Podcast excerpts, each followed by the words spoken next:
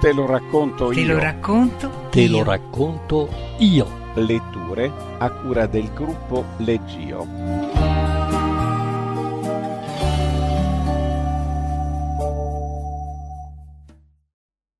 Da Casa di Piacere e altre storie di Guy de Maupassant, Il letto 29. Legge Pietro Moroni. Guy de Maupassant nacque in Normandia nel 1850.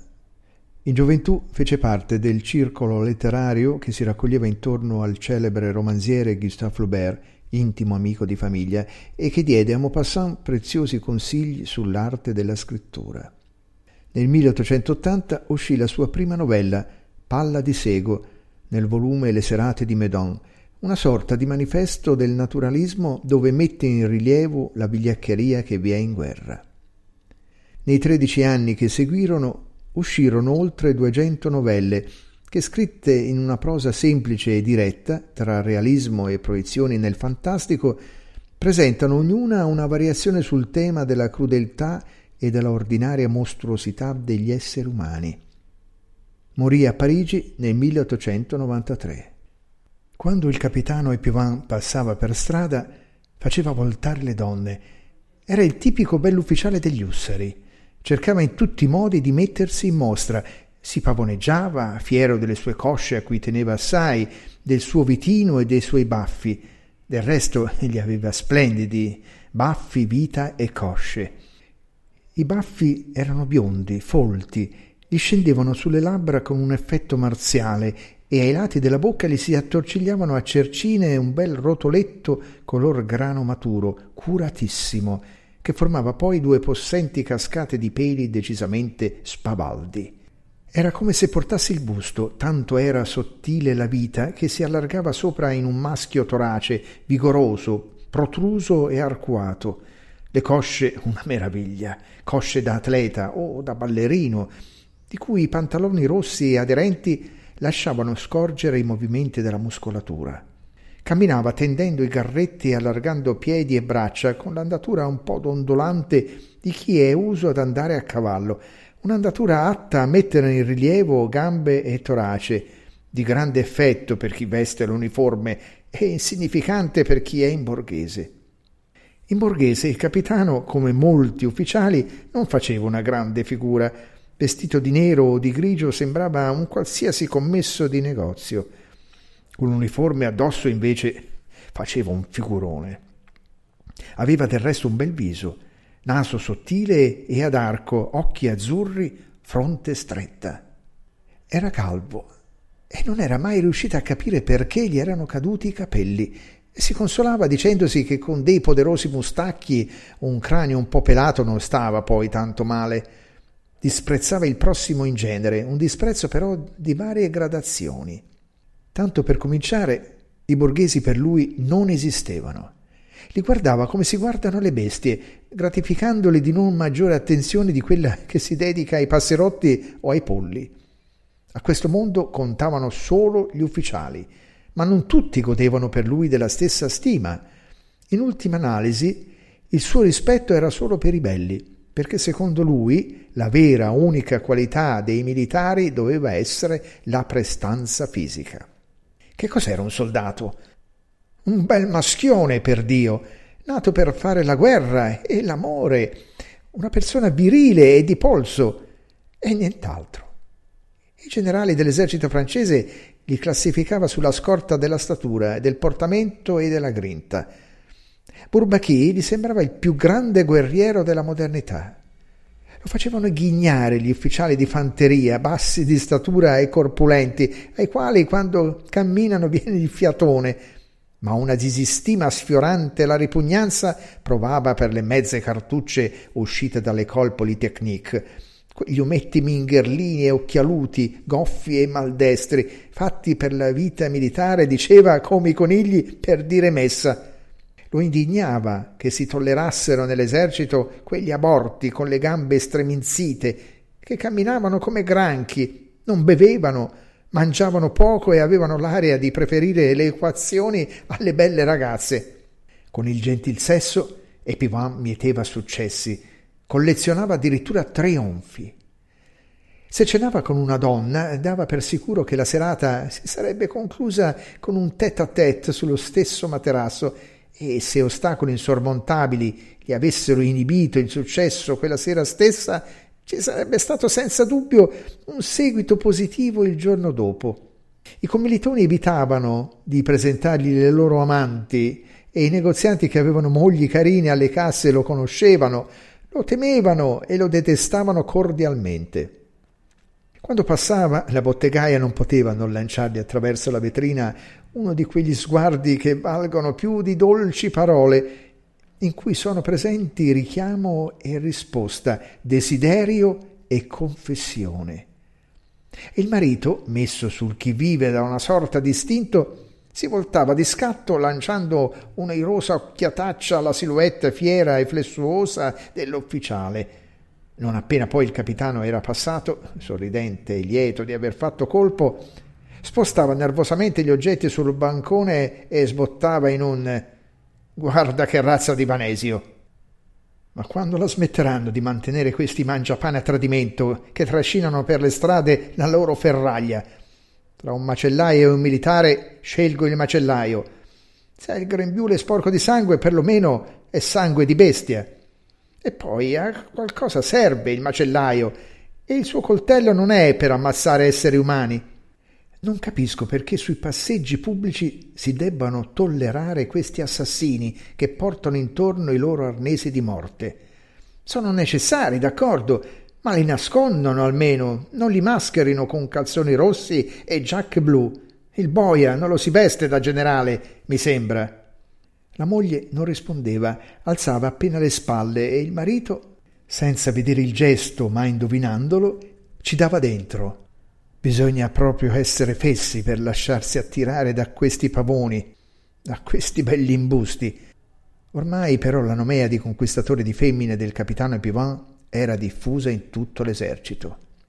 Nel 1868 il reggimento del capitano, il 102 Ussari, andò di guarnigione a Rouen e non ci volle molto perché Epivin fosse noto in tutta la città tutti i pomeriggi, verso le cinque, andava a prendere l'assenzio al caffè della Comédie, ma prima di mettere piede nel locale non mancava di fare un giretto sulla passeggiata per mettere in mostra gambe, vitino e mustacchi. I commercianti che andavano anche loro a passeggio con le mani dietro la schiena e con in mente gli affari, discutendo di aumenti e ribassi dei prezzi, gli davano comunque un'occhiata e mormoravano Accipicchia però, che bell'uomo! E quando vennero a sapere chi era, ah, è il capitano Pivin. Ah, bisogna dire che ha un gran fusto. Le donne, imbattendosi in lui, facevano uno strano movimento con la testa, come per un brivido di pudore, come se davanti a lui si sentissero cedevoli o denudate. Chinavano il volto con un accenno di sorriso, desiderose di essere trovate seducenti e di ottenere da lui uno sguardo. Quando il capitano era in compagnia di un commilitone, costui, al vedere i soliti maneggi, infallantemente borbottava, geloso e invidioso. Ne ha fortuna questo sacripante. Per le mantenute del posto c'era una gara, anzi una lotta per catturarlo. Tutte comparivano alle cinque, l'ora degli ufficiali, sul corso, a due a due strascicavano le gonne da un capo all'altro della strada e anch'essi a due a due, tenenti, capitani e ufficiali superiori, strascicavano sul marciapiede le sciabole prima di entrare nel caffè. Una sera la bella Irma, di cui si diceva che era l'amante di un ricco industriale, Tempier Papon, fece fermare la carrozza davanti al caffè e finse di andare a comprare carta o a ordinare biglietti da visita dall'incisore Poulard. Era un pretesto per passare davanti ai tavolini occupati dagli ufficiali e per lanciare ai Pivin uno sguardo il cui significato era quando vorrete. Così eloquente quello sguardo che il colonnello Prune, che stava sorseggiando il suo verde assenzio, insieme al suo tenente colonnello, non si tenne dal brontolare. ne ha di culo quel porcone. La frase del colonnello si riseppe e il capitano, emozionato per l'approvazione del suo superiore, il giorno dopo si mise in alto uniforme e passò e ripassò a più riprese sotto le finestre della bella. Lei lo vide, si affacciò. Gli sorrise. La sera stessa erano diventati amanti. Si misero in mostra, dettero spettacolo, compromettendosi entrambi, fieri di una simile avventura. In città non si parlava che dell'amore della bella Irma con l'ufficiale. L'unico a non saperne nulla era Templier Papon. Il capitano era raggiante di orgoglio e non faceva che ripetere Irma mi ha detto, mi diceva stanotte Irma, ieri a pranzo con Irma. Per più di un anno portò intorno, ostentò, sbandierò la sua relazione come un vessillo tolto al nemico. Si sentiva, grazie alla sua conquista, invidiato, più sicuro dell'avvenire, più sicuro di ottenere la croce al merito che agognava, perché tutti avevano gli occhi su di lui, e il mettersi in vista era il modo migliore per non essere dimenticati. Ma scoppiò la guerra e il 102 Ussari fu tra i primi reggimenti spediti al fronte. Strazianti furono gli addii, che durarono una notte intera. Sciabola, brache rosse, chepì, dolman, appoggiati sullo schienale di una seggiola e da lì finiti per terra. Veste, sottana, calze di seta sprapagliate, cadute anch'esse miseramente sul tappeto insieme ai pezzi della divisa. La stanza sottosopra come dopo una battaglia. Irma, con i capelli sciolti, che dava i numeri, gettava disperata le braccia al collo dell'ufficiale, lo stringeva, lo lasciava per rotolarsi sul pavimento, strappava le frange e mordeva i piedi delle poltrone. E il capitano, commosso ma incapace di consolarla, ripeteva Irma, mia piccola Irma, non c'è rimedio, è il dovere. Ogni tanto, con la punta di un dito asciugandosi una lacrima all'angolo di un occhio. Si separarono alle prime luci e lei seguì in carrozza l'amante per la prima tappa. Al momento del distacco lo baciò, si può dire, davanti al reggimento. A qualcosa fu giudicata assai gentile, decorosa, appropriata. I compagni strinsero la mano al capitano dicendogli Uomo fortunato! Aveva cuore, in fin dei conti, quella piccola. Scorgevano nella vicenda addirittura qualcosa di patriottico. Il reggimento fu messo a dura prova durante la campagna e Pivin si comportò eroicamente e ottenne finalmente la croce. A guerra finita tornò nella guarnigione di Rouen.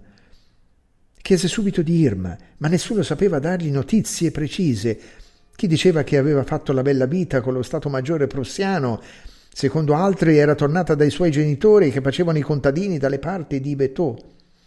Lui mandò addirittura il suo attendente in municipio a consultare il registro dei decessi e il nome della sua amante non vi compariva. Era addoloratissimo e faceva mostra del suo dolore. Arrivava ad attribuire la sua sventura al nemico, dando la colpa della sparizione della giovane donna ai prussiani che avevano occupato Rouen. Quando ci sarà un'altra guerra gliela farò pagare a quei mascalzoni, diceva. Un giorno, all'ora di pranzo, mentre entrava alla mensa, un fattorino, un vecchio con un camiciotto e un berretto di tela cerata, gli consegnò una busta. La aprì e lesse. Tesoro, sono all'ospedale, molto, molto malata. Non verrai a trovarmi? Ne sarei così contenta. Irma. Impallidì e scosso e impietosito Santo cielo! esclamò. Poveretta! Subito ci vado. Finisco solo di mangiare. E lì, alla mensa ufficiale e per tutta la durata del pranzo, non smise di raccontare che Irma era all'ospedale, ma che lui l'avrebbe fatto uscire, per Dio. Anche questo era per colpa di quei dannati prussiani. Si sarà trovata sola, senza il becco di un quattrino, in miseria nera perché certamente le avevano svaligiato la casa quelle carogne. Erano tutti commossi ascoltandolo. Appena arrotolato e infilato nel cerchietto di legno il tovagliolo, si alzò, staccò la sciabola dall'attaccapanni, gonfiò il torace per mettere in evidenza la sottigliezza della vita, si agganciò il cinturone e si avviò di buon passo verso l'ospedale civile. Credeva di poter entrare senza difficoltà e invece all'ingresso lo bloccarono seccamente Dovette andare dal suo colonnello per spiegargli la cosa e farsi dare un biglietto per il direttore. Costui gli fece fare una lunga anticamera prima di concedergli un permesso, accompagnato da un saluto gelido e disapprovante. Appena varcato l'uscio si sentì a disagio in quell'asilo di miseria, di sofferenza, di morte. Un inserviente gli fece strada. Camminava in punta di piedi per non far rumore nei lunghi corridoi saturi di un odore dolciastro di muffa, di malattia, eh, di medicine. Solo un mormorio rompeva di quando in quando il silenzio. Ogni tanto da una porta aperta Epivin scorgeva una corsia, una fila di letti con i lenzuoli sollevati dai corpi. Alcune convalescenti su seggiole ai piedi dei letti, in divise ospedaliere di tela grigia e in cuffie bianche, cucivano. L'inserviente si fermò davanti a una di quelle corsie. Sulla porta in lettere cubitali stava scritto sifilitiche. Il capitano trasalì e si accorse di stare arrossendo. Un'infermiera stava preparando una medicina su un tavolinetto di legno all'entrata. Vi accompagno, disse. È il letto 29. Si mosse seguita dall'ufficiale, poi gli indicò un letto. È quello. Si vedeva solo un rigonfiamento di coperte, anche la testa era nascosta sotto il lenzuolo Dappertutto volti si sollevavano e guardavano la divisa, volti pallidi, attoniti di donne vecchie e giovani che sembravano tutte brutte e volgari nella misera camicia dell'ospedale. Tutto sottosopra il capitano con la sciabola in mano e Chepì nell'altra sussurrò Irma. Un gran tramestio nel letto e apparve il viso della sua amante, ma così mutato, logoro, smagrito da essere irriconoscibile. Lei ansimava, l'emozione le toglieva il respiro. Albert, Albert, sei tu! Oh, che bello, che, gioia! Lacrime che le rigarono le guance. L'infermiera portò una sedia. Sedetevi, monsieur. Si sedette. Guardava la faccia pallida e misera della ragazza, così fresca e bella quando l'aveva lasciata. Che cosa hai avuto? Lei continuava a piangere. Lo sai, Sta scritto sulla porta. E nascose il viso sotto il lenzuolo. Smarrito e vergognoso, lui disse: Poverina, e come l'hai presa?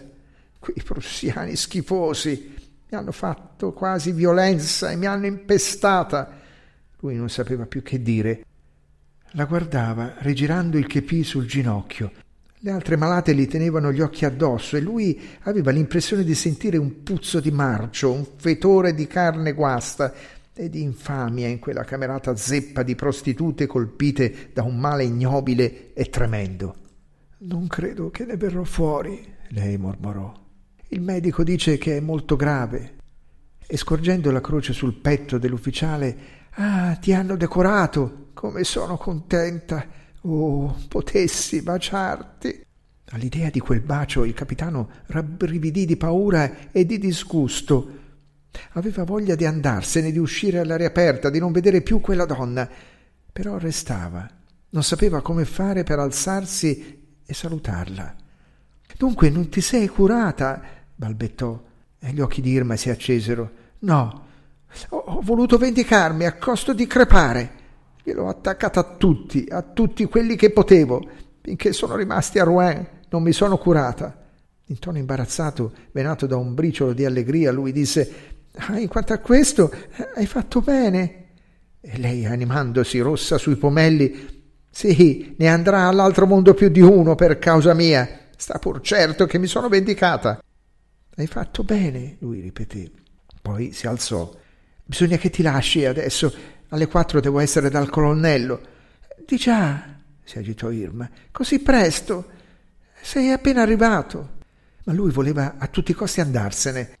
Hai visto che sono venuto subito, ma alle quattro devo essere assolutamente dal colonnello. È sempre Prune? lei chiese. Sempre lui. È stato ferito due volte. E i tuoi compagni? Qualcuno è morto? Ah, sì. Saint-Simon, Sauvagnat, Poli, Sapreval e purtroppo tanti altri. Uno ha perso un braccio, eh, Paquet l'occhio destro. A Courvoisier hanno sfracellato una gamba. Lei ascoltava, molto interessata. D'un tratto balbettò: Un, un bacio, non, non, me lo dai prima di, di andar via. Madame Langlois non c'è. malgrado il disgusto che lo prendeva alla gola, posò le labbra su quella fronte livida mentre lei, abbracciandolo stretto, baciava freneticamente la stoffa blu del dolman. Tornerai, sì, vero, promettimelo. Te lo prometto.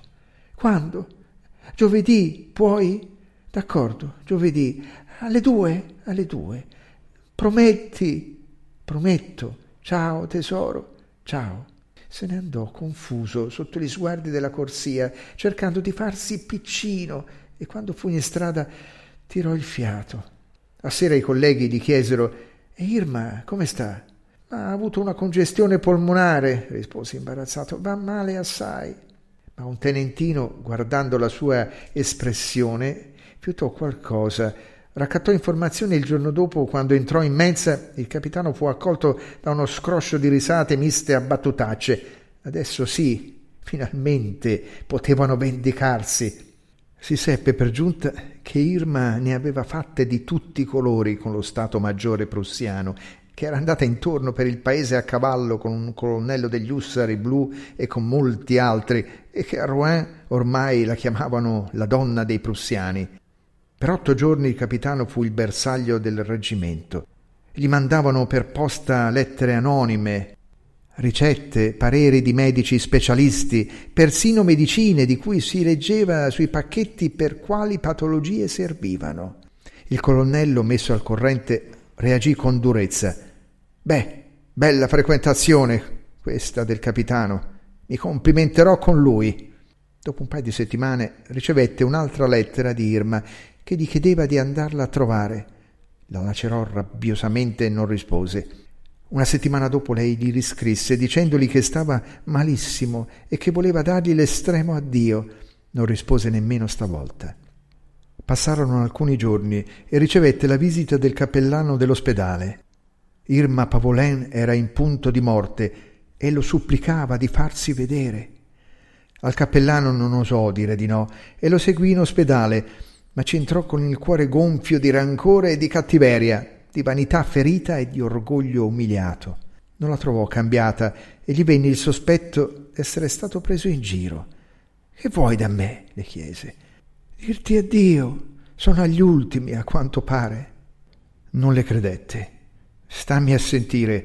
Per causa tua sono diventato lo zimbello del reggimento e voglio dare un taglio a questa storia. Ma io che ti ho fatto? Non sapendo che cosa rispondere, si innervosì. Dovrei venire qui ancora per farmi sfottere da tutti? Scordatelo. Lo fissò con gli occhi smorti, nei quali cominciava però ad accendersi un barlume di collera. Che cosa? ripeté. Che cosa ti ho fatto? Sono stata gentile con te. Ti ho mai chiesto nulla. Non fosse stato per te sarei rimasta a contemplier Papon e non sarei finita qui. Guarda, se qualcuno può farmi dei rimproveri, non sei certo tu. Al che lui, con un fremito nella voce, nessun rimprovero, ma continuare le mie visite è impossibile.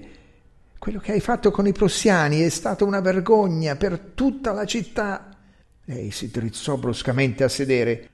Quello che ho fatto con i prussiani? Se ti ho detto che mi hanno preso con la forza, che se non mi sono curata è stato perché volevo impestarli. Se avessi voluto guarire, non mi sarebbe stato difficile, Cribbio, ma volevo farne fuori e ne ho fatti fuori. Lui sempre in piedi. In ogni caso è una vergogna. Parve che le si bloccasse il respiro. Una vergogna. Essermi lasciata morire per fare strage di quella gente è una vergogna. Mica parlavi in questa maniera quando venivi da me in Rue Jeanne d'Arc. Una vergogna. Tu non saresti stato capace, tu, con la tua croce al merito, di far quel che ho fatto io. L'ho meritata più di te la croce, ficcatelo in testa, più di te, e ne ho ammazzati più io di prussiani.